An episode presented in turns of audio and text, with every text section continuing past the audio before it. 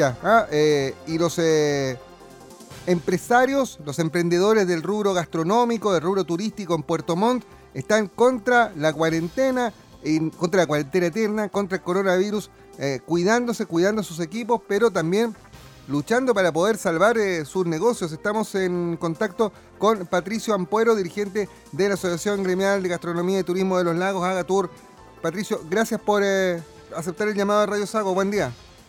Hola Juan Rafael, buenos días, ¿cómo estás tú? Muchas gracias a ustedes por, la, por el contacto. Patricio, está trabajando, entiendo, súper intenso con la municipalidad, buscando precisamente vías de salida, estar preparados para que cuando se detone el cambio de la, salida de la cuarentena al paso 2, poder inmediatamente eh, tratar de salvar eh, los negocios, ¿no?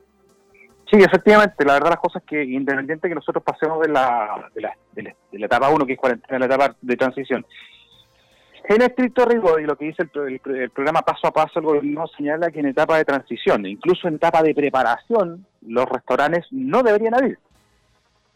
Por tanto, lo que se está generando es un plan piloto, eh, principalmente debido a las tremendas pérdidas y muchos, muchas quiebras que han habido en el, en el rubro gastronómico, producto de esta extensa cuarentena, que no es solamente producto de la cuarentena, si todos sabemos que, que este cierre de locales eh, se viene arrastrando para muchos, especialmente para los, los, los locatarios, los restauranteros, para los gastronómicos del sector centro, se viene arrastrando desde octubre del año pasado. Entonces hay muchos que ya están años sin eso y, pedirles un poco más de paciencia y que tengamos que llegar a la etapa de eh, a la etapa de, apertura inicial para recién poder abrir bajo eh, una tremenda cantidad de normas es de verdad decirles mejor quiebren. Entonces la idea es generar un programa piloto, un plan piloto que yo no sé si se haya hecho en otras partes del país, y empezar a abrir bajo ciertos eh, bajo ciertos protocolos incluso creados por nosotros. Nosotros hemos hablado de protocolos de pertenencia, o sea, hechos por nosotros para nosotros la ciudad, y poder empezar a generar algún grado de ingresos para, para especialmente los gastronómicos más afectados. Eh, eso te iba a preguntar, Patricio. Entiendo que están trabajando ustedes en protocolo. Esto sería inédito, pero también sería adaptar un poco este paso a paso del gobierno a la realidad local, ¿no? Una realidad súper golpeada. En Osorno, yo siempre digo, golpeada desde la crisis del agua en julio, en Puerto Montt, desde el inicio de las protestas, que acá fue el 19 de octubre, un día después de Santiago, eh, y que no han parado. Y hay negocios que ya están, ya están quebrados. Hemos visto restaurantes emblemáticos de la ciudad que no solo han cerrado sus puertas, han vendido sus dueños todo lo que tenían adentro. Sí, y lo más probable es que si ya vendieron todo el mobiliario que corresponde al giro comercial, van a seguir con, lo, con el resto del patrimonio que tienen, sus bienes personales, la infraestructura, eh, construcciones. Y eso es penoso, es penoso, porque realmente Puerto Montt está llamado a ser, eh, como nosotros siempre decimos, la, puerta de entrada a la Patagonia, pero un polo referente gastronómico a nivel nacional. Entonces, una pena que esta actividad que, que, que se ha logrado gracias al esfuerzo de un montón de emprendedores con, con préstamos personales, muchos renunciando a sus actividades eh, profesionales porque creen en su proyecto, porque necesitan generar un proyecto de vida, eh, se vea hoy día quebrado por, por, porque en el fondo no pueden abrir. Sabemos que la pandemia no responsabiliza de nadie, pero evidentemente la autoridad política también tiene que tener la madurez para poder ir en rescate y, ayudar eh, abriéndolo. Ni siquiera están pidiendo muchas subvenciones, están pidiendo solamente poder abrir bajo ciertas, eh, bajo ciertas normas.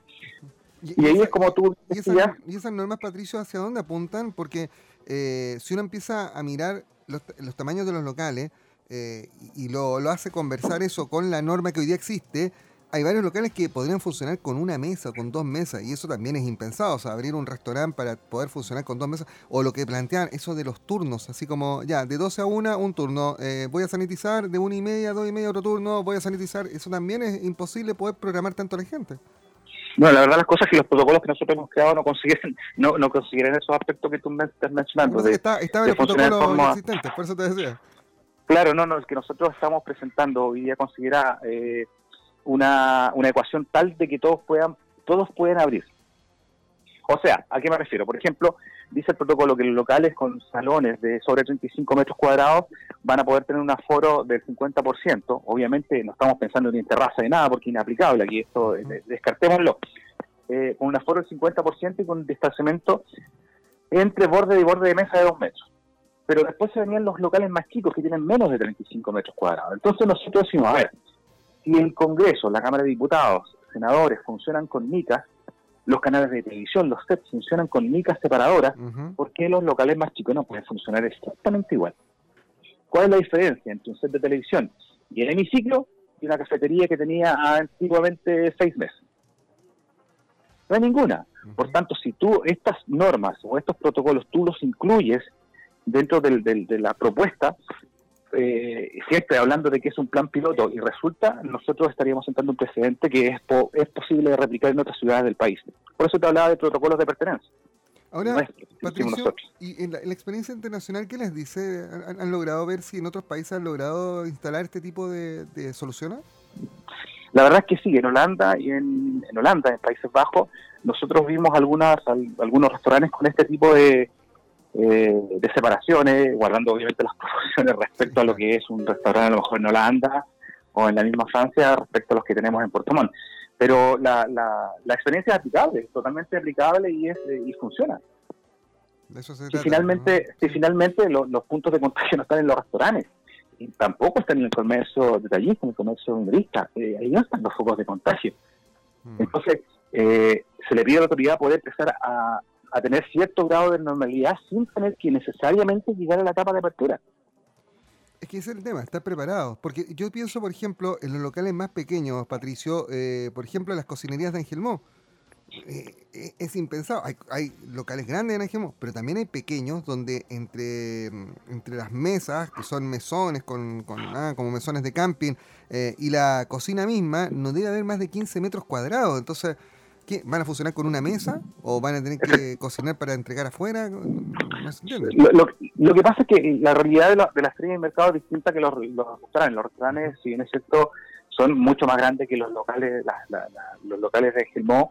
Eh, lo que se nos había ocurrido en algún momento en la propuesta es, si tienes 30 locales en ferias, por ejemplo, vamos a suponer que Gelmó tienes 30 locales, abrir uno de cada tres locales el día lunes, uno de cada local el día martes, y irse turnando. O sea, el locatario también tiene que entender que mm, si, si eliminan la cuarentena y nos pasan a etapa de transición, aún así no podrían haber abierto.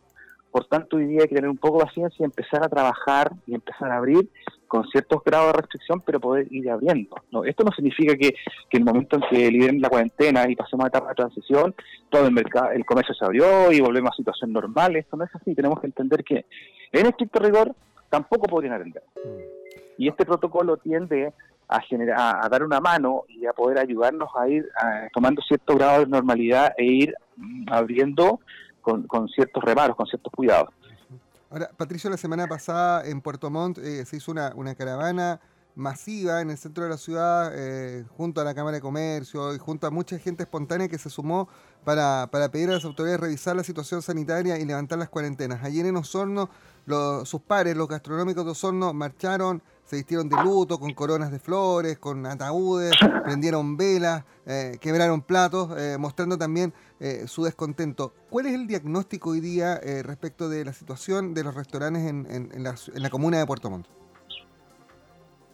bueno, esto, la verdad las cosas es que, es muy complicada, no solamente porque no puedes salir, sino porque además tienes una serie de obligaciones que nacieron producto de que tu gente, tus colaboradores, garzones, eh, gente de cocina, eh, se adscribió al programa de, eh, de, la FC y de poder tener estos sueldos mediante FP, pero sin embargo el empleador se queda a cargo del pago de las cotizaciones previsionales, que no es menor. Entonces algunos algunos locales que tenían, no sé, 20, 30 empleados, la verdad las cosas es que el costo solamente de imposiciones, sin pagar el sueldo líquido, obviamente, ya es una tremenda carga. Entonces el, extenso tiempo de encierro te impide, sin, ingresos te impide poder cumplir con este tipo de obligaciones.